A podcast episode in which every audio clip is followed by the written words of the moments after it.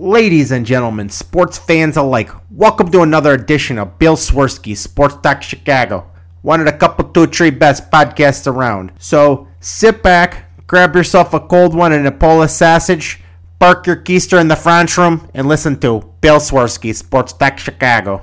In Chicago, you know that all sports rock. The Bears, Hawks, Bulls, Cubs, and Sox. Pick your favorite, you can choose. As long as the Packers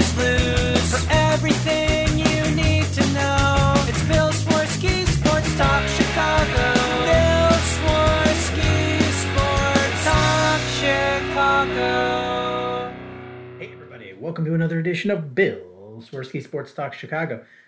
This is your host Sean. Surprise! Alex could not be here tonight, so I will be flying solo. So on this episode, we are going to be talking about Bears. We're going to be talking about Bulls, Blackhawks, Cubs, and White Sox. But first, I'd like to thank our sponsor, the Rockford Ice Hogs. Not familiar with the Rockford Ice Hogs, they're the AHL minor league affiliate of the Chicago Blackhawks. What does that mean for you? You could see the stars of tomorrow today at family friendly, affordable prices. So make sure you stop over to icehogs.com, get yourself a hat, shirt, jersey, and sign up for season tickets for next season. And more. Tell them Swirsky Sports sent you. Hey, folks. So we are back. This is the last episode before the big NFL draft, which is coming up in a couple of days. Hopefully, you are checking this episode out before the draft. Uh, we will have an episode next or afterwards recapping the Bears' choices and uh, you know our analysis of the players that they've got that they selected and whatever trades that Ryan Pace may have bungled into. Um, you know, talking about the NFL draft, the the thing about it is, you know, I don't mind trading up. Trading up to identify a player and get a player that's going to fill a hole is is perfectly acceptable. The issue is that the players that we've moved up the draft board to get in the Ryan Pace regime have not been those guys. And we've wasted draft picks in order to move up. And that's that's not helping us. That's you know, the the way the way you build a successful franchise is sure, first and foremost, you have to hit on your picks and you have to hit big on your early picks. Um, you need a good quarterback and you need to supplement you supplement your uh, drafts with free agency and if you end up missing on your draft picks, what happens then is you have to supplement it more with free agency, which hurts you as far as the salary cap goes. And also, you end up redrafting that same position. That's where you you get into holes. If you know you don't necessarily have to hit a home run on every pick, but when you hit failures on picks, you fail on a sixth round pick or a seventh round pick that's that's fine. I mean, you, know, you would rather hit on them, but nobody's expecting those those rounds to be hits. On your second, third, first, you need to hit on those picks. If you don't, that's where the bad things happen because you're drafting your first, second, third, fourth round picks. You are expecting that player to be a contributor day one. Your first rounder, you probably are expecting them to be a starter day one. And when those players are failures and you have to redraft that position, that is that screws up the the plan that you have. So if you're like, you know what, we drafted a wide receiver in the first round and a safety in the second round, linebacker in the third, we feel like those players should fill those gaps, even if they're not as great as you expect them to be they have some warts on them that you, you didn't expect in the NFL, but they're productive players. All right, you're not so bad because you're not redrafting that. But if they're terrible or they're chronically injured and you have to redraft with another high pick, that's essentially two or more picks at the same position to fill the same hole. That's wasteful. And then you look at what the Bears did is the guys they've traded up for. Again, like I said, I'm not opposed to trading up as long as you hit on that guy. We traded up for Mitchell Trubisky. We could have traded back and gotten uh, one of the two much better quarterbacks. I, I know hindsight's 2020, but we traded up. We traded valuable draft picks to get Mitchell Trubisky when we could have had him staying put. We traded up for uh, Leonard Floyd, and Leonard Floyd was okay, but he wasn't the impact player that we expected. Um, we tr- I think we traded up for um, Kevin White. He was a failure, like an absolute failure. So we traded up for players that didn't pan out. And that's the fear. It's not the being aggressive. You're aggressive and you're like, you know what? I've identified it that this is the guy that we need to have on our team. All right, more power to you. But if you miss on that pick, the scrutiny is on. If if the Bears had traded up to the second pick and taken Patrick Mahomes, and the what Patrick Mahomes has become, nobody in the world would have questioned the draft capital that the Bears gave up in order to get him. Nobody. You'd have been like, mm, you know what? They got the best quarterback in the league. Okay, we can live with that with the the picks that we gave up to move up one spot. But you drafted Mitch Trubisky. So now you're like, well, you wasted a pick and you wasted all of these other picks. All of those picks that you got, you they were a waste. That he never was the quarterback that you wanted. And regardless of what happens from here on out in his career, if he becomes a Super Bowl winning MVP caliber quarterback, he he was an absolute failure for the Chicago Bears and what they were looking to do. They missed the opportunity with not just one pick, multiple picks. And it has hurt them dearly. So again, I am not against trading up because the rumors are that Ryan Pace is planning to trade up. It's just that if you are going to trade up, you had better hit a home run with that pick. Um, who else did they trade up for? They traded up for Anthony Miller. And again, failure. So just not a good history of trading up. And if the rumors are true that I mean, and, and I'll get this in, get to this in a second.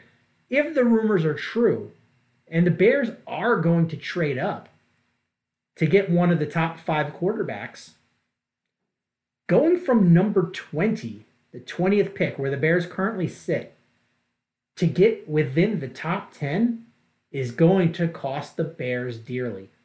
And when you trade up in the draft, there's like a quarterback tax. If they know you're going for a quarterback, they're going to tax you on that, and you're going to pay very dearly for that that draft pick.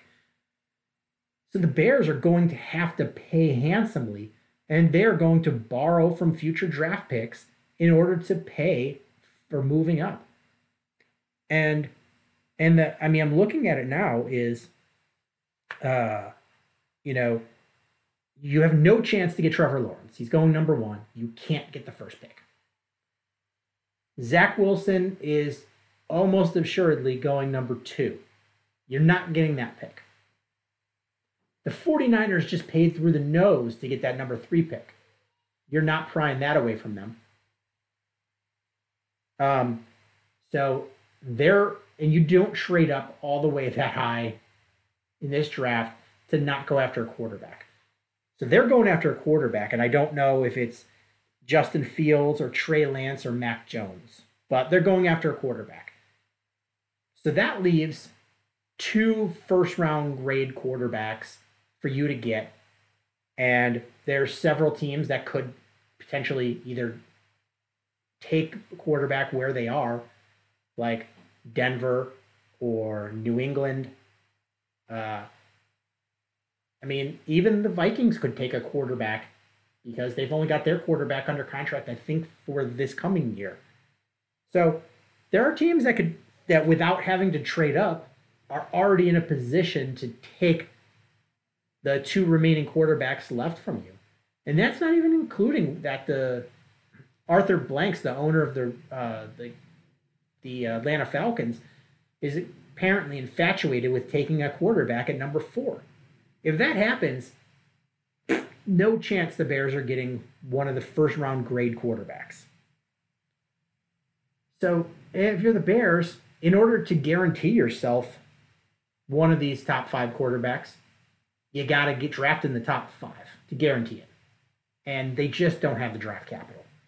They're going to pay through the nose to go to go into that position. Even if you go to about number 10, where Dallas is picking, you're going to pay a high price for one of those quarterbacks. And the issue with that is you had absolutely better hit on that because if you are mortgaging your future on this quarterback, then you had better hit a home run. You can't hit a you can't hit a loud single or a double. You have to hit a home run. Hell, you can't even hit a triple if you you're mortgaging the future. If somebody falls to number 20, then you know you're you're okay hitting a double or triple with a quarterback. Because uh, if but if you're mortgaging the future, you're giving up your your 2022 and 2023 first rounders to move up. You had better get an absolute stud. Um, and and honestly, I, looking at the quarterbacks in this draft, there's four tiers. Four tiers with some top sub tiers. So you've got your first tier. These are the first round grade quarterbacks. And there's sort of, you know, they're not all cut in from the same mold. You've got your 1A, which is Trevor Lawrence. That's quarterback in this draft. Then you got your 1B, which is the next tier that are are very good quarterbacks um, that you know most teams would be happy to get, and which is Zach Wilson and Justin Fields. Then you've got that one C, who, uh, you know, there there's some more question marks to them, but they're first round talents, and that's Mac Jones, which the the question on him is what's his ceiling. I potentially think I personally think he's a quarterback that has a very high floor. You're not going to fail with him, but I don't think he has the ceiling that the other first round grade quarterbacks have. I don't think, I think any of the other four quarterbacks could be an elite quarterback. I don't know if Mac Jones can, but I think his floor is very high. So he's the safest. Well, uh, Trevor Lawrence is probably the safest, but Mac Jones is probably the second safest quarterback in this draft. You're not going to fail with him, but I just don't know where his ceiling is. The other one in that that third tier of the first rounders is is Trey Lance. Now he is a quarterback that has all the talent in the world, and you know, I'm not going to say he is Patrick Mahomes. He plays like Patrick Mahomes. He's got a big, strong arm. Um, he doesn't throw interceptions. Can, he's mobile enough Trey Lance has all the tools. The question on him is what's he going to look like playing against an NFL defense? Coming from North Dakota State, the school where um, we saw Carson Wentz come from. And uh, Trey Lance didn't, he only played one game last year because their, their entire season was supposed to be canceled because of COVID and they played one game in order to get film on him. So we don't have a lot of film on him. So that's the question marks on him. But talent wise, he's just through the ceiling. He just may he may be a flop. He's the most of those five. He's the most likely to be a flop. Uh, but he's also he's also got sky high, you know, the sky's the limit type level of of talent. Then you've got your second tier quarterbacks. And there's actually, you know, this this draft has so many quarterbacks in it that that could be serviceable NFL quarterbacks, much higher than usual. And so you that's why you're seeing so many teams frothing at the mouth trying to get one of these guys. That second tier guys that you know, I'm hearing rumors could sneak into the first. I don't think so. Um, they're probably second, third round type guys, probably second because of the positional value. And that's Kyle Trask out of Florida, Kellen Mond out of Texas A&M, and Davis Mills out of Stanford. I would call those the second tier quarterbacks. They're the more likely one that the Bears will be able to get. And then you've got the third tier quarterbacks. Those tiers are these are guys that I think for teams that have an established quarterback but don't have a lot of depth, these are guys that with work could be a either a guy that you trade to a team that has an injury at quarterback and needs somebody. You know, you develop these guys. They're either a really solid backup, potentially a starter at some point if if you work it out, but they're these guys are worth a flyer. They're they have potential. And that's Jamie Newman out of Georgia and Felipe Franks out of Arkansas. And then you've got your fourth tier of quarterbacks, and those are the one that's basically everybody else. Those are quarterbacks that not worth drafting. You're just kind of sort of wasting a draft pick. They're not gonna they're not gonna make it. You might as well out of those, you might as well just see who doesn't get drafted and bring them in as an undrafted rookie and let them try to win it out that way. They're not worth wasting your picks unless you have a boatload of sixth, seventh rounders and you want to guarantee you get one into your camp. But I, I just don't feel like any of them are worth drafting. Um, so uh, quickly, I just want to go through. I don't see a realistic way for the Bears to get one of the top five quarterbacks, the first round grades. I think, I think the frenzy is there. Teams are taste blood in the water, and they're like, you know what, quarterbacks are going, quarterbacks are going, and they're like sharks, eyes rolling in the back of their heads, and they're in a feeding frenzy. They're like, I got to get a quarterback, and I, you know, it's a very good possibility that all five of these guys could be gone in the first 10 picks. Very high. So I, I just don't see the Bears, and nor should they. You know, somebody, George McCaskey or somebody should tell Ryan Pace, no, you cannot mortgage the future to move up in the draft. Sorry. You've been here like seven years or eight years or whatever, dude. You had all these chances to get a quarterback. You're not mortgaging the future on a on the off chance that maybe you could get one of these guys. You get the scraps of these guys, not even like the guy of your choice. So don't don't be that guy. Don't let them don't let Ryan Pace mortgage the future. Just you can't. And I get it. You brought him back. You said he's your general manager and academically you should be like, well, we shouldn't handcuff the guy, but I just don't with his history of trading up and overpaying to trade up and missing on his guys that he trades up for. I just don't know how you let him mortgage your future because if you let him do that, you're you're in bad shape. Um, so realistically, I, I think the Bears should look at that second tier of quarterback, ones that have very high potential to to, to be able to do things in the NFL, um, but they're not they're not the same caliber of players the first rounders. So the Kyle Trasks, the Kellen Monds, and Davis Mills. I think that's where you're looking as the Bears, and you go, you know what? We've only got so many picks why are we going to waste them trading up? Let's let's stand pat, get one of these guys, and surround him with weapons. Get us a right tackle. Get us another wide receiver. Um, draft a cornerback. So these are the types of positions that you need to get on your team. Um, and so I'm looking at those three quarterbacks, and and you know I watched film on them, and I know everybody's really high on Kellen Mond, and of those three, honestly, he's the one I would rank the lowest personally. Um, last year he passed for 2,282 yards, 19 touchdowns, and three interceptions.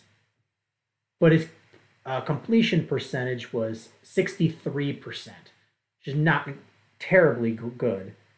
Um, he's a dual threat. So of of these three quarterbacks, he's far and away the most mobile. But I and he's got a strong arm. But he's not dangerous enough with his legs like a Lamar Jackson. And his arm is not good enough to to win with, I don't think. He's got a very strong arm, but I don't always like his decision making. Uh, when you watch, he throws a lot of passes with his arm, because I, I think he does have that strong arm, and he throws into coverage that you're just like, ah, that window, that window you just made it into is not going to be there in the NFL. That is not an NFL window that you threw it into, and he will wing those in there. And I think I think he's ripe for getting a lot of picks going into the NFL. Um, I don't really like his mechanics, uh, but he does have good pocket presence. Like he's very aware in the pocket. Um, doesn't doesn't uh, get overly worked up about about pressure. Um, sees his target. Doesn't see ghosts. So I do like that. But his deep ball is not very good, and I think that's partly due to the mechanics. Um, and he's a guy that will give up. He will pass on the on a on a deeper deeper ball to dump it off, and I think I that I don't like. Um, I, I just I just don't see Kellen Mond being an elite quarterback, and I, I if you're the Bears and you draft him, I, I just don't see him as being the long term answer for you. Um, and, and I wouldn't. I mean, you if you're the Bears, you have to walk out of this draft with a quarterback. If you don't, you are a complete and utter disaster of an organization. Like that is that is the most tone deaf, stupid thing you could do. So they need a quarterback. And and if they were in a better spot, like if, if you knew if you knew you know the red shooter was gonna be uh if Andy Dalton, you knew he was going to be an, an uh, average quarterback for you, and you could have him for a couple of years, then you're like, all right, I I will roll the dice with a Jamie Newman or a Felipe Franks. If if I can't get anybody else, I'm not going to overdraft out of need. But I don't think you know what you're going to get with Andy Dalton. So I, I think you do need to overdraft somebody. And a Kellen Mond, I wouldn't feel comfortable drafting earlier than somewhere in the, the very end of the third, probably more like the middle of the fourth. That's kind of the range I think he's deserving of. But I, I feel like he's going to get drafted earlier than that because teams are desperate and it's a, a critical position. Um, but I, I don't I'm not, I don't love him. Um, the second ranking of those three I have is Davis Mills out of Stanford. Uh, last year he threw for 1,508 yards, seven touchdowns, three interceptions, and 66.2% completion percentage. This guy is a statue. He is a pocket passer, period. He's not going to he's not going to beat you with his legs. But he has good arm talent. I mean, very good arm talent. You watch him pass, his his mechanics are smooth. His arm, everything is buttery, buttery smooth, like melted butter. It's it's nice to watch. It just he looks like an NFL quarterback back there. Um, I I don't know how else to describe it. He when he's back there, he looks I, I mean, if you could mask, you know, any identifiers and just make it a, uh, you know, Photoshop it to being a, a plain uniform, it looks like Andrew Luck. Like that type of, you know, the way he is back there. I'm like, all right, I'm okay with this. The problem is, is the guy has had an injury history, and he only has 11 starts at Stanford. Uh, that's the scary part. The 11 starts. We look at Mitch Trubisky had very few starts at North Carolina, and it came back to bite us in the ass. And the number one guy I have out of those three, and this is just my personal opinion, is Kyle Trask. And I know there's a lot of draft gurus and you know draft experts that aren't as high as him on him as I am. And, and I'm not saying I'm I'm like, oh, team Kyle Trask. I'm just saying is of these three, I personally see the highest upside in him. And uh, I would say Davis Mills might be the safest. I don't know. Maybe Kyle Trask is the safest of them with the highest. I just like Kyle Trask. He's got the production. So last year he threw for 4,283 yards, which put him as second in college football. He threw 43 touchdowns, which was first in college football, versus only eight interceptions. And he threw for just shy of 69%, 68.9% completion percentage. So he had a good completion percentage.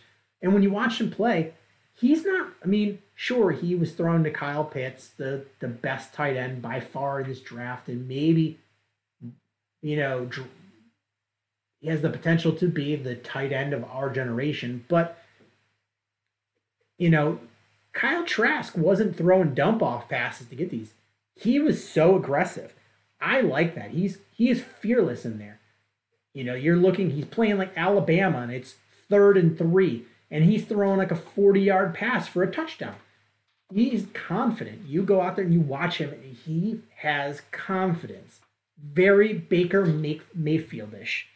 Um, he comes from a winning program at Florida. He's got really nice deep ball touch on on the ball. He will throw into coverage and not in bad ways, but I watched him throw to double coverage in the end zone, but it was the positioning of it was where it was that wide receiver had the position and and he had the high point to get it unless you know you had an absolutely incredible play by a cornerback, there was no way anybody was intercepting that. He was either a touchdown or an incomplete pass. Um, the the issues I have with Kyle Trask is he will stare down a receiver on occasions, and and when he knows that there's a guy he's gonna go to, he will stare him down. Not that fleet of foot. I'm not. He's not a statue like Davis Mills. He sneakily will get you some yards, but he is not he is not a mobile quarterback. Uh, and and he doesn't always recognize when when there's uh, pressure coming. So he just sort of needs to develop that. But I think he's got the highest ceiling out of any of those three, and that's the, that next tier of quarterbacks. So uh, if I'm the Bears, I'm gonna I'm gonna be like, you know, listen, I we can't we can't waste the draft capital on on moving up for the hope of getting the scraps of the last two quarterbacks of the top five. I mean, you're really that's what you're doing is the top three are going to be gone, and then you're fighting for. Uh, I mean, well, essentially, you're going to be Trey, uh, Trevor Lawrence is going to be gone, Zach Wilson gone. I think, I personally think the 49ers are going to go for Justin Fields. And so I think you're competing. You're going to have to move up probably in the top seven picks in order to get to to guarantee yourself one of the other quarterbacks. And it's just a, too much to pay to get one. I, I would probably focus on Kyle Trask, who you're probably going to have to spend your second round pick on. And maybe even move up in the second round to get him. I think I think a mid to late second round is maybe even early third round is where his if you're being objective about his talent, that's probably where he is. But because of the positional value that you put on the quarterback position, it moves him up and he's probably a you know, early to mid second rounder. So the Bears might even have to trade up in the second round to get him. But that's that's kind of where I dr- I rank those those guys. Uh, um, you know, if I'm if I'm uh, the Bears, that's kind of what I'm doing. And then I wanted to uh, also wanted to do. I did one final mock draft for the Bears. And so I drafted without any trades. And I'm sure there will be trades for the Bears, but I don't it's hard to anticipate what a trade would look like. Um, and that's that just seems like a complete stab in the dark. So uh, I mean, even more so than mock drafts are. But I, I did a mock draft where they stand pat. And here's what I have. And I, I would be very happy with this draft. There's some guys I like in here a lot. I think this would be a home run for the Bears, or at least a, a solid uh, stretch double or a slide in triple.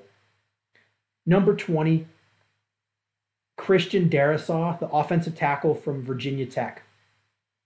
He was the high uh, per Pro Football Focus. He was the highest rated tackle in the Power Five in 2020. Very good. Um, probably, probably could play left tackle in the NFL. Very likely, but right off the bat, I mean, Charles Leno is going to be your left tackle.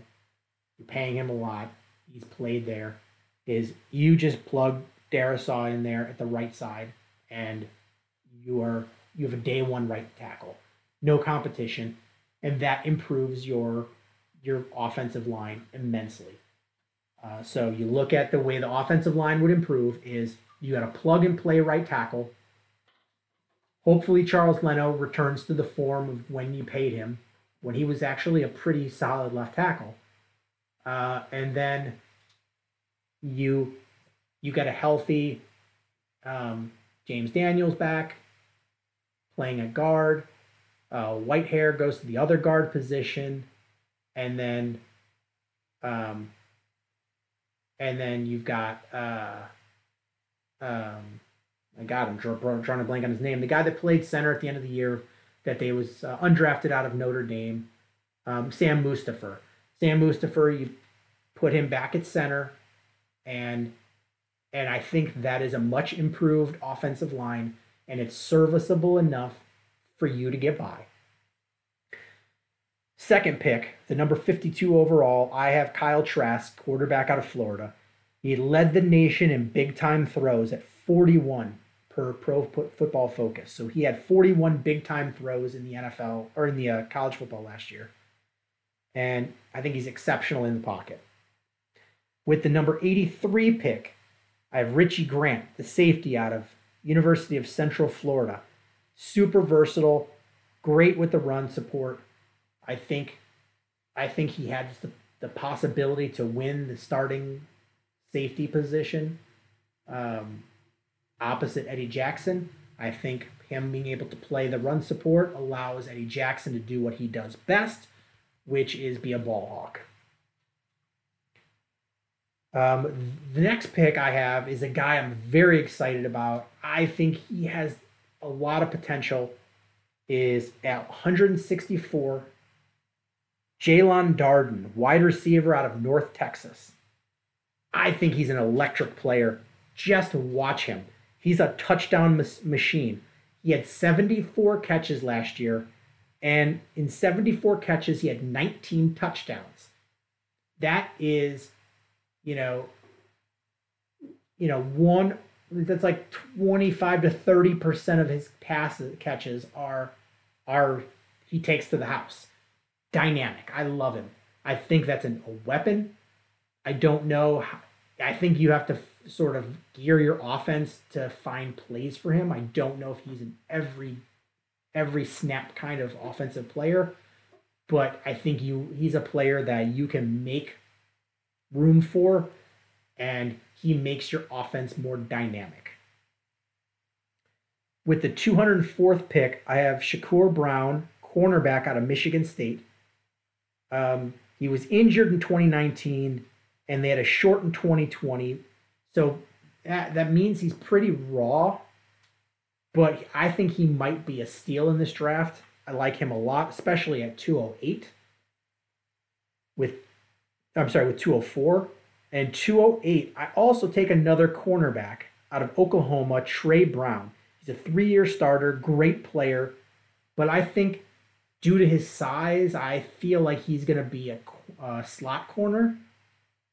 So I, I, still think he's a value there. Um, I don't think you're overdrafting with two cornerbacks there. I think the two different needs that you have. 221, I have Milton Williams, defensive line out of Louisiana Tech. He's a three technique type player. He was graded over a 90 by Pro Football Focus last year. Fast, strong, explosive he's just a guy that you got to keep motivated. But if you can keep him motivated, and and I think I think the other defensive players on the Bears will keep him motivated. I think he's a steal, absolute steal. And then 228, I have uh, Larry Borom, who played tackle and guard at Mizzou, but I feel like in the NFL he's probably going to be either a swing tackle or a guard. Um, and he's not that fast or quick, but he's a big, powerful guy. I think, I honestly think where he's going to be at his best is at a right guard in the NFL. And, um, uh, but I think he's a kind of a road grader type guy. And he's not going to be needed to start anytime soon. He's going to be a injury fill in or a, you know, if, if there's no uh, there's no injuries. He's kind of a project guy. I think you could you can work him into something and, and, and be him have him be a future piece into your offensive line. And so honestly, for me, I I worked really hard in the draft. I think those are all realistic positions for those guys. Maybe Kyle Trask goes a little earlier than where I have him going to the Bears, but uh, those I think those are all players that if the Bears got in those positions, they would be happy with, and I think it would be a very productive draft. Um, I'm going to move on to baseball. I think now. Um, I, I'm going to start Cubs. We're we're seeing the same problems with the Cubs that we've been bitching about all season long so far. And I know it's not been a long season yet, but the inconsistencies of the offense. You know, I know this is an odd week to do it because on Wednesday they scored 16 runs against the Mets, and then on Friday they scored 15 against the Brewers. But I think that cements home the point.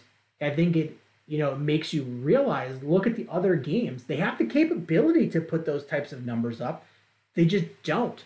They don't have the the problem is is you have too many similar style hitters and they they're not able to there's not enough contact guys on this team so you look at tuesday's win they won three to one against the mets but it took a really good start from jake arrieta where he gave up one run five innings the cubs scored three runs but they only had four hits four hits. That's not how you win baseball games long term.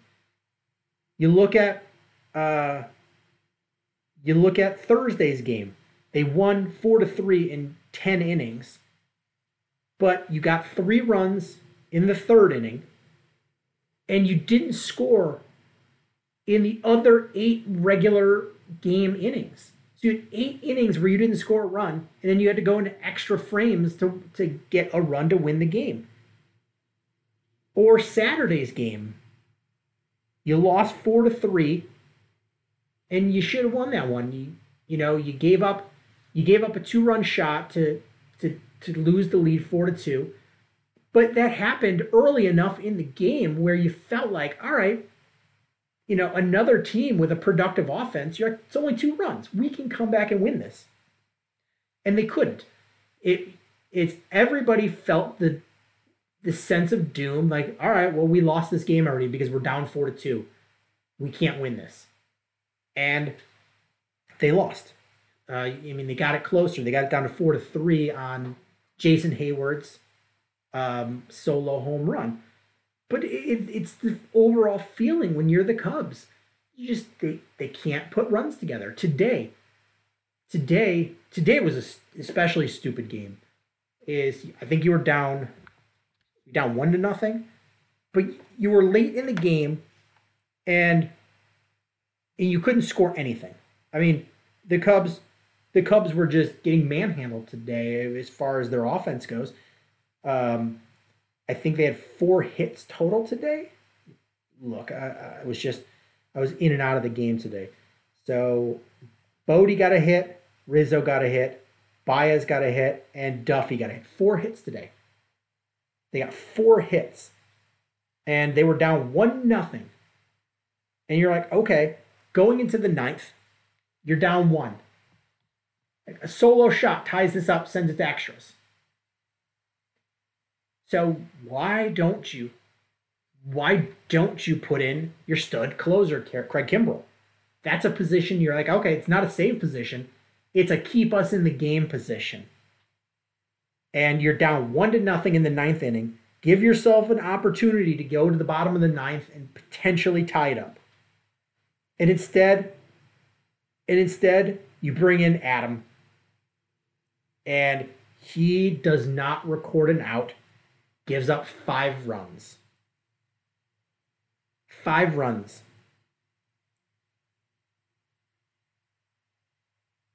And you lose six to nothing. They scored more runs than you got hits. That just you can't have that happen. You've you've gotten the pitching. The pitching has been has kept you into games. The hitting just isn't working. And and you're like, okay, well, so we played one, two, three, four, five, six games since the last show, and four of them were abysmal offensive showings. Four out of six, two thirds. You had, and then the other two were just absolute mashers. Um, Friday's game was was more of a traditional Cubs mash game where you had Baez with a home run, Contreras with a home run, Marisnick with a home run, Rizzo with a home run. So you had four players homer, and then you had six doubles in the game. So four home runs, six doubles. You scored uh, 15 runs. That's a more traditional Cubs.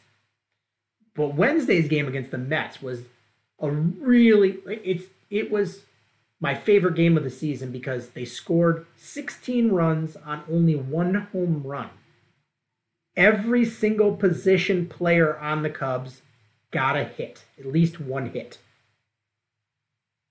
And the crazy part about it is the Cubs won 16 to 4, and Zach Davies only gave up two runs, and he got a no decision. which is brutal. Um, but honestly, that was what I want to see more with the Cubs. Get hits, manufacture runs. Those are that's a skill. That is something you need to do. If you plan to compete with anybody, you need to be able to manufacture runs, and manufacturing runs is not always home run. And that's what Cubs score, how they score most of their runs home run, boom or bust. And it's like the whole team is a team of Javi Baez, home runs or nothing. And so being able to see them put up so many runs on without home runs was was great to see. I want to see hard hit balls. I want to see doubles. I want to see good base running. I want to see contact with you know pitches and less strikeouts and less swinging at balls outside the zones. And that's the what the Cubs are, swinging outside the zones. You know, I, I saw this hilarious video of a guy at a batting cage, and he would swing and miss. And by the time he got himself set to swing again, the next pitch was already going. So he was already like, you know, a day late on his next swing and just woof, whiff, whiff. And he could never align himself with being ready for the pitch. You know, most guys would probably in that position t- just let a pitch go by and then get ready in the batter box. This guy, no, he was just a late, super late swing, like after the ball was already gone. And I was like, this is Javi Baez. It's like Javi Baez right there. Uh, so you know, watching the Cubs is is a struggle. This is a team. You know, I, I've I've talked with friends that are that are White Sox fans. They're like, you know, the Cubs aren't bad. They're not that bad, but really, they're not that good either. I'm I'm not. You know, I'm not saying that they're the Baltimore Orioles. They're not a laughing stock joke joke team. They're but they're a team that is supposed to be in a championship window, and there there's a, you know a 0.1 percent chance that they could win a, a World Series. This is a flawed team, and they're in a bad division. They could they could potentially win the division. Uh, that's not out of the realm of possibility, but can they compete with the Padres? Can they compete with uh, the Braves? Can they compete with the Dodgers? The answer is no. They can't compete with those teams. So, you know, what's the point of being competitive in the regular season? Is you need to be built to be a playoff team. And that's the thing is most sports is the the regular the playoffs are just a microcosm of the regular season. It's more intense, but you know, you still the best team the best teams from the regular season are the best teams in the postseason for the most part. Uh, basketball, maybe you see some overachiever teams like when the Bulls were the try hard Bulls under Thibodeau. Um, probably this year's Utah Jazz, where they're just overachievers. But you're gonna, it's not like you're gonna see some also ran team run up on everybody and win. But baseball's a different animal. It is, it's essentially a, a marathon, and then once you get to the end of the marathon, then it's a, a sprint. And there are sprinters, and then there's marathon runners, and those are not the same skill set. And that's what you see in baseball. Is sure the Cubs over 162 games, they can have a solid record, and you know maybe they win a division. But when it comes to that sprint, they're not that fast. They can't win a sprint. There's no chance they can win a sprint unless everybody else trips over their own shoelaces and falls down. It's just not going to happen. And and you look at things like so far the Cubs have had 6 rubber game matches this year and they're 1 in 5. That that's just not sustainable when you're trying to compete, you know, for a division title. That's that's just not that's not sustainable and I, I don't know how to how you you reconcile that with the Cubs. Like what how do you fix these things that are broken? And it's you know, I would say it's an off-season fix, but they've gone so many off seasons and I don't know the correct fix. And whatever it is that they're doing is not the correct fix. And um, right now, as it stands, the Cubs are in fourth place in their division 10 and 11. The Brewers are 13 and 8, winning the division. Um, St. Louis is St. Louis is second at 11 and 10. Pittsburgh is 11 and 11, which is absolutely shocking. Cubs are 10 and 11 and Cincinnati is 9 and 12. And they are on a seven game losing streak. They are just pooping the bed down in Cincinnati. Um, you know, but this is a long season. I mean, you look at the NL East. Atlanta is 9 and 12 right now. They're not a 9. We watched them play the Cubs. They're not a 9 and 12 team. They are going to be better. The Mets, we saw them play the Cubs. They're not a first place team. Um, you know, Dodgers are just killing everybody. They're 15 and 6. Uh, and man, there's no real stinkers in this league right now. I mean, Detroit is 7 and 15. They're bad. Um, but most everybody else is over 400. Colorado's not good either. But yeah, you've got competitive teams this year, and uh, we'll see that flatten out. I mean, this is still early on. We're 20 games into a, into a long season, so um, we'll hold tight there. But on the south side, you've had better results. What's funny because had better results, they're, but they're uh, you know they're not that much better off of a team than the Cubs. Um, Cubs 10 and 11. White Sox now 12 and 9. Game and a half behind Kansas City, who I don't think is that good either. I think the White Sox end up running away with this one once they get their shit together. But uh, Monday you had 11 to 4 loss to the Red Sox and that was that was you know, if you take out that first inning of that game, you're you're like, okay, this is a completely different ball game here. Um, I, you know, it's a, um,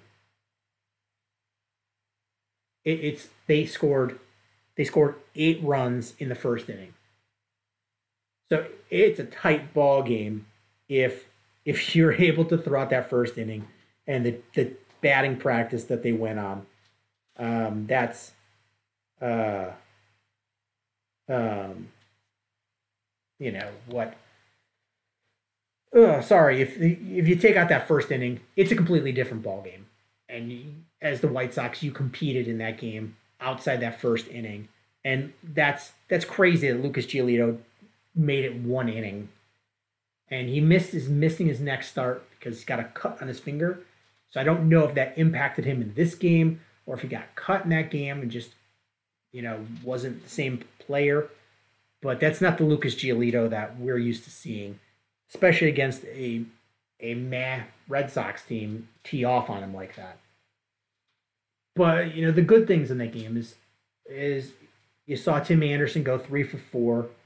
Um, saw the home run by Luis Robert, and we saw Mercedes pitch. so at least some fun things came out of that game.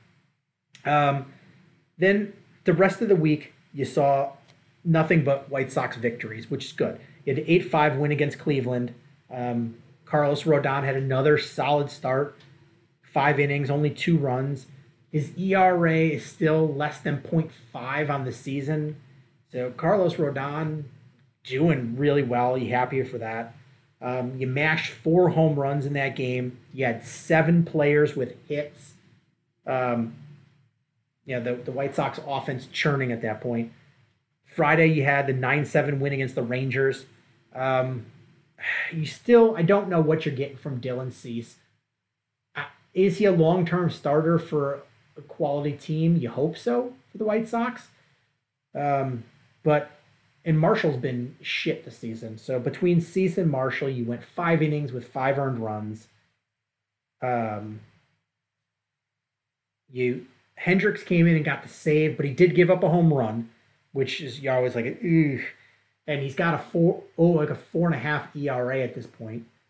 Um, so I, you know, I don't.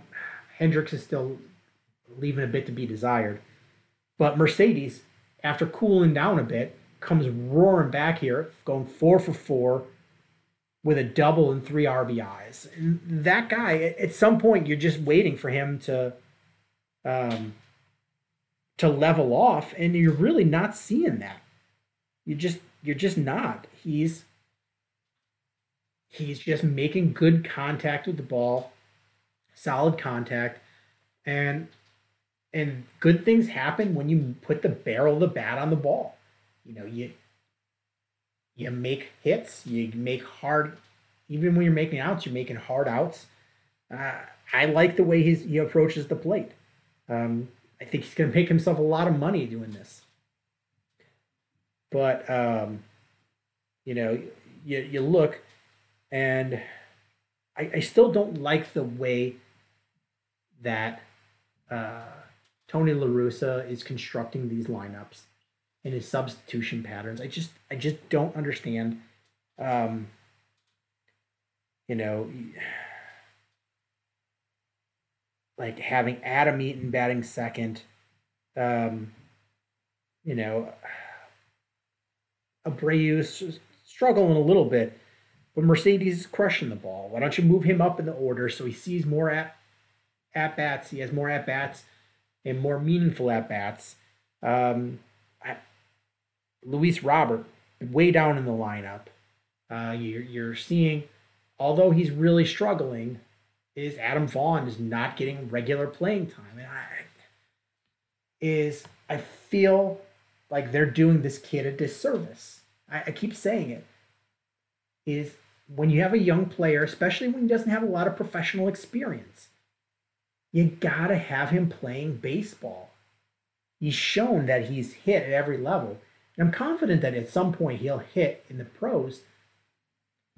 But you need to give him at bats. He's not going to get better by sitting on the bench and going from hot cold, hot cold, you know, in out, in out. He's got to have regular swings.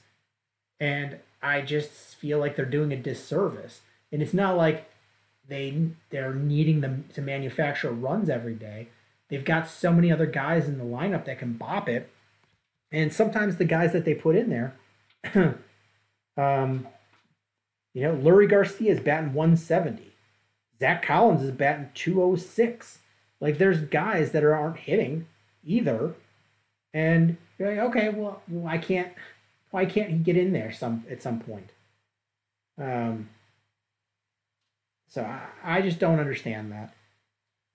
Uh, but um, we did see Michael Kopech come in and start today and he continued to look good. Pitched five innings, only gave up one run. ERA is a 1.72. Um, you know, it might be time to admit maybe Alex was wrong when he thinks he's a a reliever full time. That the kid's got good stuff.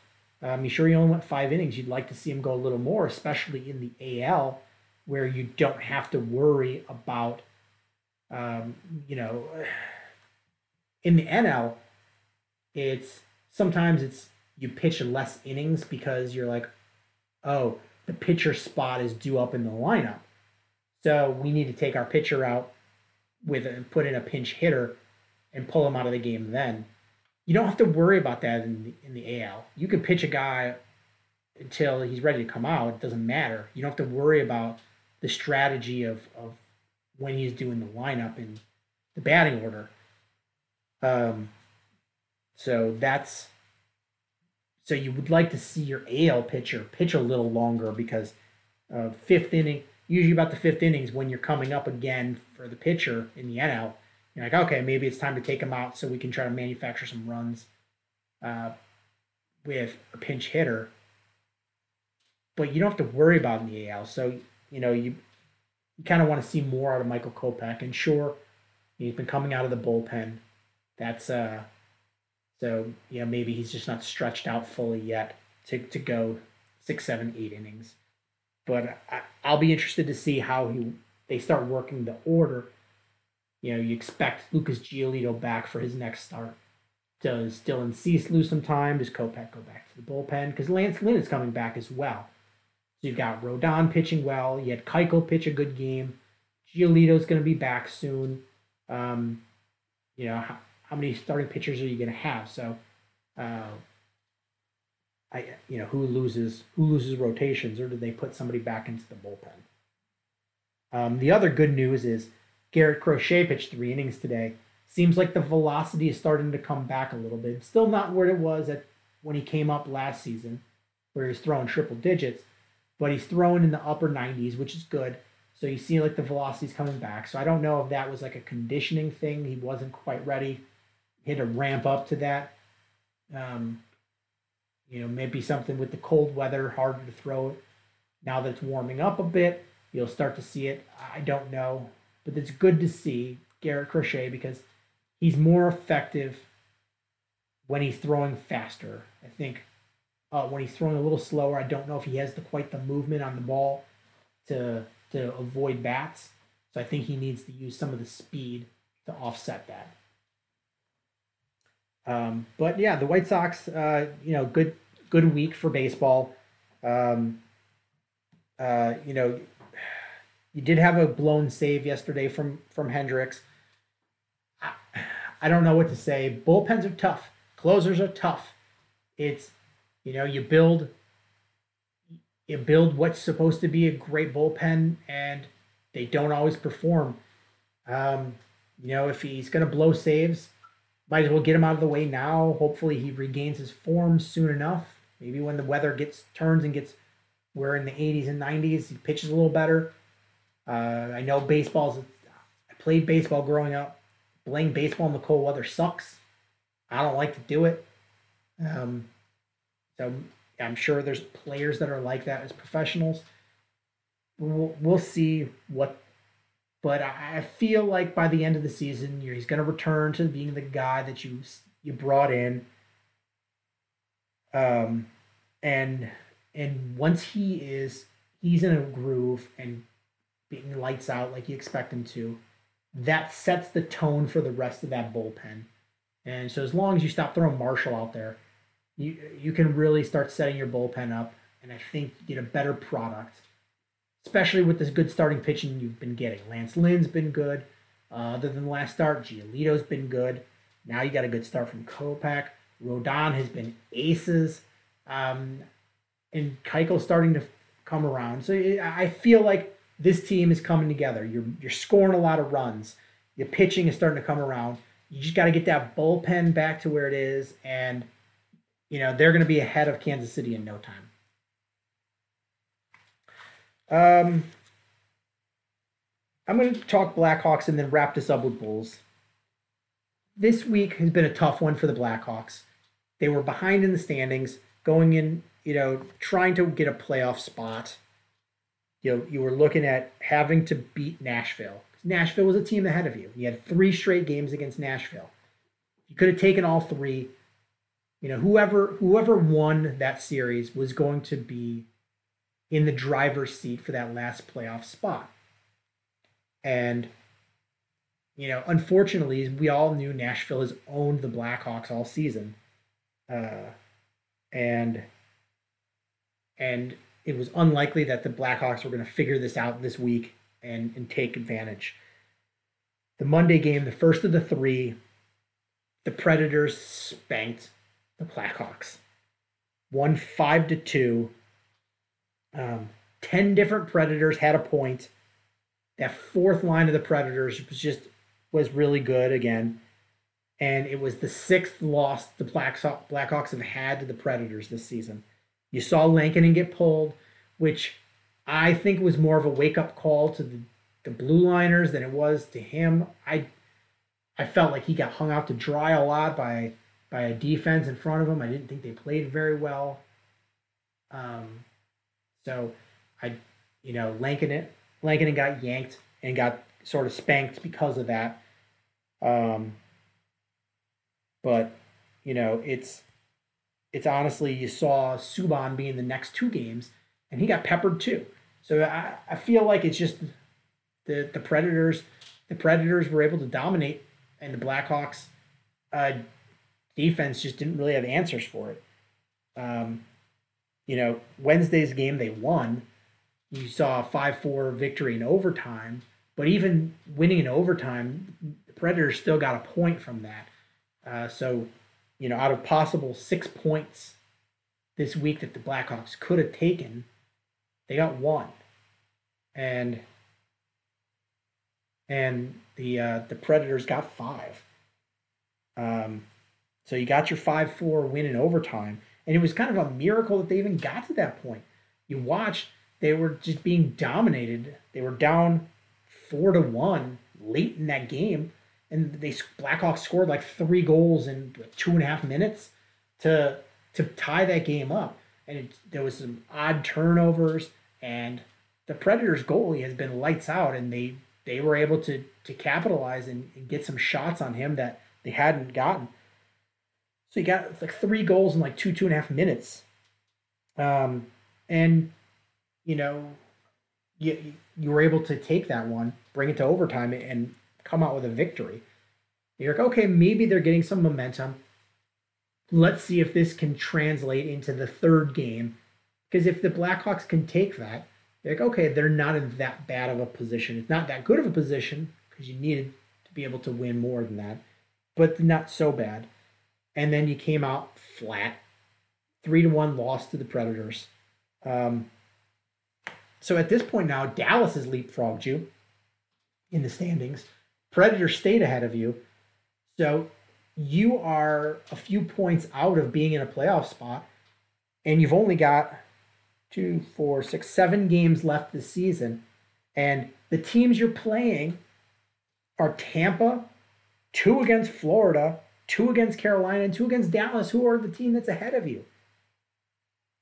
So I, I just I, I don't know how the Blackhawks make the playoffs this year. I just I think it's done.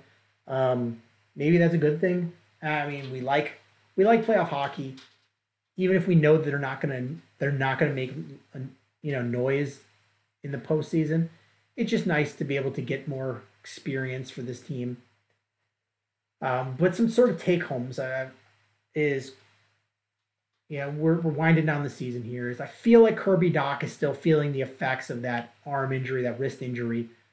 Um, I really feel like he's going to be a good player, but I feel like he's got some of the lingering effects from from that because that was a brutal injury. It wasn't just like a broken wrist. I don't know if you guys saw the picture of it. It's like his wrist was shaped like an S or a. God, it was so wonky, dislocated, and broken. Ugh. Ah, I'm gonna barf. Have a have a Marty Havlat crockpot sound thinking of that picture. Yeah. um, also, I've liked the return of Vinny Hinostroza. I think he's, I think he's bringing good things to this team. Um, I, I like that. And the last thing I just want to talk about is uh, um, that you know the the Blackhawks had a complete turnover and, and rebuild of of the defense, and you know they they brought in Ian Mitchell and Adam Boqvist and Nicolas Beaudin and uh and and those guys those three guys might be great offensive players. I, I'm not going to deny that. It's the Blackhawks need a young defenseman who's a good defensive defenseman. Is the good defensive defenseman they have are older, um, and Riley Stillman has been that guy. He's a young guy. Uh, you've seen some good things from him, and it's funny because I was making notes to myself, like you know, I, I want to talk about this where I feel like he has a future with this team. He's 23 years old, um, and I think he's Zadorov is not going to be is not the future of this on this team. I, I feel like he they tried to find a trade partner for him that they didn't. They felt like they get more value keeping him than what they were going to get from. But I don't think Zadorov is the future of this team. Riley Stillman, you're like, okay, I think he brings some good things. And then, uh, you know, literally as soon as I finish writing that up and getting prepped for that, um, the Blackhawks reward him with a three-year extension. Okay, I like that. It was a very low-cost move. I want to say it was, um, uh, what uh, Stillman. This is a three-year contract extension, and with an annual cap hit of 1.35 million dollars. So we're looking at like three-year, four million dollar contract, roughly. So you're like, all right, I like that. I feel like, um, you know, I, I feel like uh, they they requ- uh, acquired him in early April from Florida, and I think his physicality and his age, um, and you know his pedigree, his uh, his dad um, was a two-time Stanley Cup winner, played 16 years in the NHL. I think all those things add up. You're like, okay, the physicality, the the youth adds to our youth movement. Um, bringing him from a winning organization with with the Panthers, um, his pedigree, and the way he's played since the Blackhawks have brought him over a couple weeks ago. I, I like this, and being able to keep him on your team till he's until he's in his prime, 26, 27 years old, for 1.35 a year. I think that's I think that's a good value there. So uh, kudos to the Blackhawks. I, you know, I could shit all over Stan Bowman for some of the things he's done in the past, but I, I feel like I feel like there's a vision here, and I don't know how we handle going forward because there's there's still a lot to do to make this team a winner, but you know it's going to be they automatically have a good addition coming back for next year because we saw that Jonathan Toews is progressing and expects to be back next year. Um, so you're like, okay, well, we're we're getting back an all an all star top line center. Automatically going to make your team better. Uh, you're going to have each of those guys get some more experience. You've got money to work with in free agency. Um, so I feel like they're on the right track. I I'm interested to see how they're going to move forward with this team because I think if they make some smart moves that they can actually be competitive of a team. Um, I think the, the first and foremost is they got to get a little tougher in, on the blue line and, and be able to uh, have better protection to their goalies because, you know, you don't have an elite level goalie at this point. I like Lankinen. I, I think I think he's a solid goaltender, and he might be end up being a good goaltender, but he's not an elite goaltender at this point. Maybe one day, I don't know. I don't think so, but he's definitely not an elite goaltender. You've got to have better play in front of him. You can't hang him out to dry and expect him to bail you out. Not Martin Brodeur. He's not Patrick Roy. He's not, you know, the, these elite guys that just that can stand on his head and save the game for you. You've got to give him some help. He needs partners out there, and I, I feel like that's going to be the biggest thing for the Blackhawks. I think they can manufacture points. I think though they're going to be especially better when when you bring back Jonathan Toews. Um, it's going to be going to be how do you play defense in front of your goalie. And you know, Jonathan Toews is a good defensive center. That's going to help somewhat, but your def- your blue liners got to be better, and that's that's where they have to improve. And so uh, I'll just be curious of how that happens. Um, let's wrap this up a little bit with Bulls. This is such a freaking night and day Jekyll and Hyde type team. So Monday, they had a really nice win 102 96 against the Celtics. Vooch had 29 points, nine rebounds. Coby White stepped up while Zach LaVine is out with COVID. And, you know, we'll talk about that in a minute. But Coby White had 19 points, seven assists. You saw good defense, being able to hold a good Celtics team to under 100. You're like, okay, that's what we need to see. Because the goal, once you made that Vucevic trade, the goal was not to tank because you're you traded your first round pick. You're not going into the draft lottery. That's not the hope. You're trying to push into the playoffs. Chick, all right. Even with with Zach LaVine out, um, and it's looking like he's going to be out for a bit. It's you know they they hoped eight games, but I think eight games is is the starting point at this point. So you know, we, we're going to probably be without him for a little bit longer. Um, so, you know, guys got to step up. And the guys you're looking at are uh, Young. Young's got to step up. Coby White's got to step up. Lauri Markkanen's got to step up. Vooch has got to step up, and Vooch has stepped up. Vooch has been very good. It's but he can't win these alone. You got to have somebody else step up with him. And so in that that Monday game, you saw Coby White step up, looked good. And then you're like, all right, Wednesday we're playing Cleveland. We feel like you should be confident in that game because you just beat a good Celtics team, and you you shit the bed. Like it, that's a a definition of shitting the bed. came out listless and just absolutely puzzling play. And you lose 121 105 to Cleveland. And at one point, you trailed by 33 points, 20 turnovers. You know, nobody played well in that game. Nobody. Uh, that's an embarrassment. How do you how do you follow up a good win like that? And you just you go out there and sleepwalk. It's it's tough. It's tough, man. How I don't you need to win those types of games. You need to play consistent basketball. And then Thursday, you followed up with a, a nice win, a 108 91 win against Charlotte, who's a, a good team. And that one, you had three guys step up. Vooch had 18 points, 16 rebounds. Uh, Coby White, 18 points. Uh, Young had 18 points. You had three guys step up, and you're like, all right, all right. And then another followed up with another loss. You had a loss 106 101 to Miami. And I, I get Miami's a very good team, but if you could have won that game against the Celt or the uh, Cavaliers, which you should have, you're a better team than they are, I think.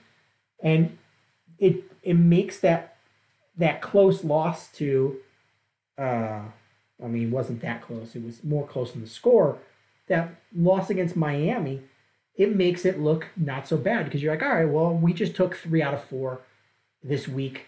Like, all right, that's that's good. That's a path to making the playoffs. But then win a game, lose a game, win a game, lose a game. That is spinning your wheels. That's not helping you out. And that, that loss to Miami, sure, didn't look it looked pretty close, 106, 101. But you look and really, it was a big comeback that you had that fell short. But they Miami was dominating that game most of the game, and it could have been a blowout at one point. Um, and and honestly, the most embarrassing thing happened in that game is I'm sure you all have seen the meme, the video, everything of it.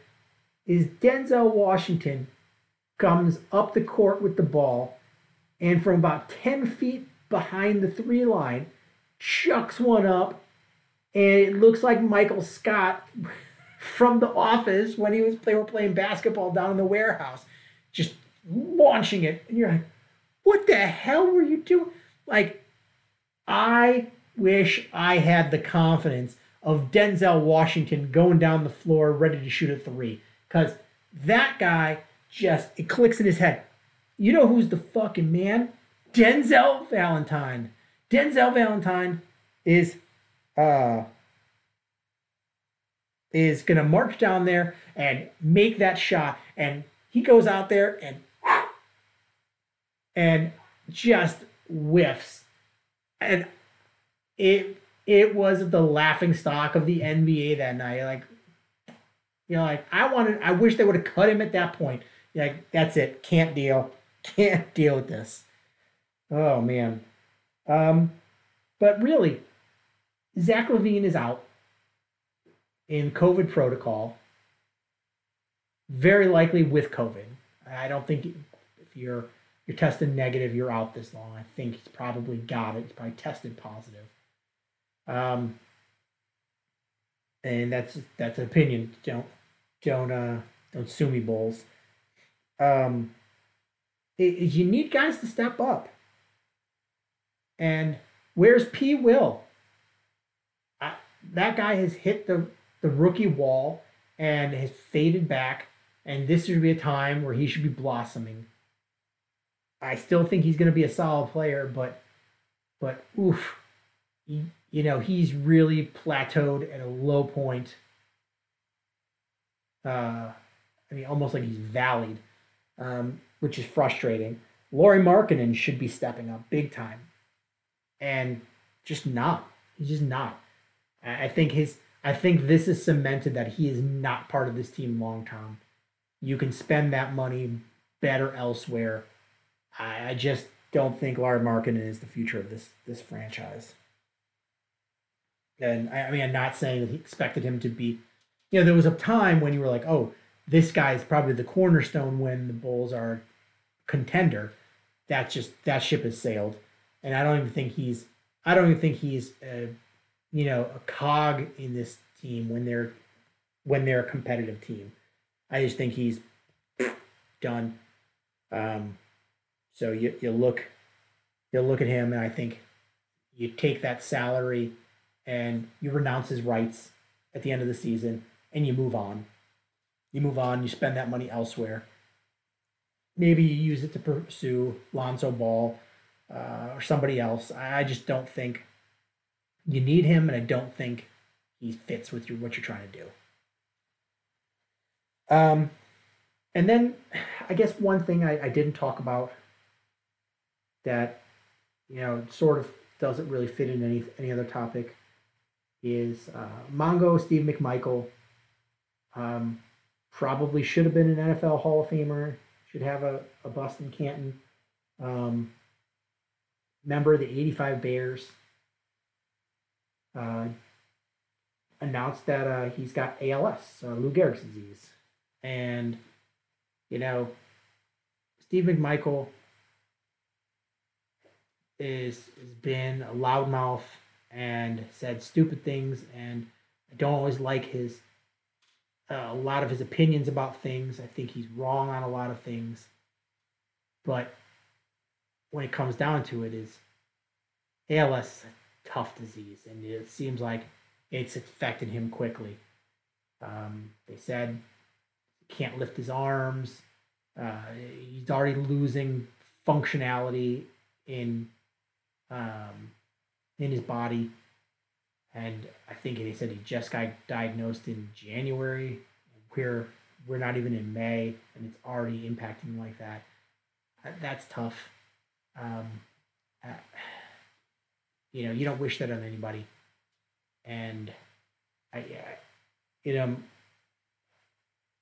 I wish him the best. Um, I, if he truly, unless it's a misdiagnosis, if it's truly ALS, there's no hope for recovery. Um, you you just hope that the time left he has on this earth is uh, he's able to spend and make quality as possible. Um, so to Mongo McMichael, uh, you know, our best wishes to you, and you know, thank you for what you were able to do as a Chicago Bear. Um, it's a, it's a tough one to swallow. Um, and on that note, I really want to thank everybody so much for listening to the show. Um, you know, Alex and I do this regularly. Uh, this is this is a passion for us. This is not like oh crap, these guys make money on it. Is we we we do this because we love it, and you guys listening is is the reason we do it. Uh, it's very cathartic. We like we like presenting it to you, and the, the folks that do listen to the show seem to really like it, and that that makes us happy. It makes it worthwhile to us. Um, and I know we can't be here today; it's family obligations, but um, you know, listening to us is, is we really appreciate it. So, um, however you guys listen to podcasts, if you can hit subscribe, whether that's iTunes, Stitcher, YouTube, TuneIn, Google Play, Spotify, uh, just hit subscribe. If you have friends that that listen to podcasts that like Chicago sports, you know, send them this link. Tell them, hey, check this show out. Maybe they like it, maybe they don't. It's not for everybody. Um, but definitely pass it along. That's how we grow the show. And follow us on social media at Swirsky Sports, facebook.com slash Swirsky Sports, SwirskySports.com, um, or Alex Spat, Alex Spat, Alex Pat Sports Chat.wordpress.com or Facebook, Alex Pat Sports Chat. Um, that's Alex's personal blog about sports. I'll follow that as well. And thank you guys so much for listening. And until next time, bear down. Cubs win! What a lucky break! The good Lord wants the Cubs to win! We thank Ditka and God for all they have provided. Cubs win! Cubs win! Cubs win! Oh, I don't want her. You can have her. She's a Packer fan. She can't fit in my van. And she looks like member New Yorkers. Smoking crack is not legal on planes. Bears 31, the negative seven. The Bears. Oh, when the Bears go bearing down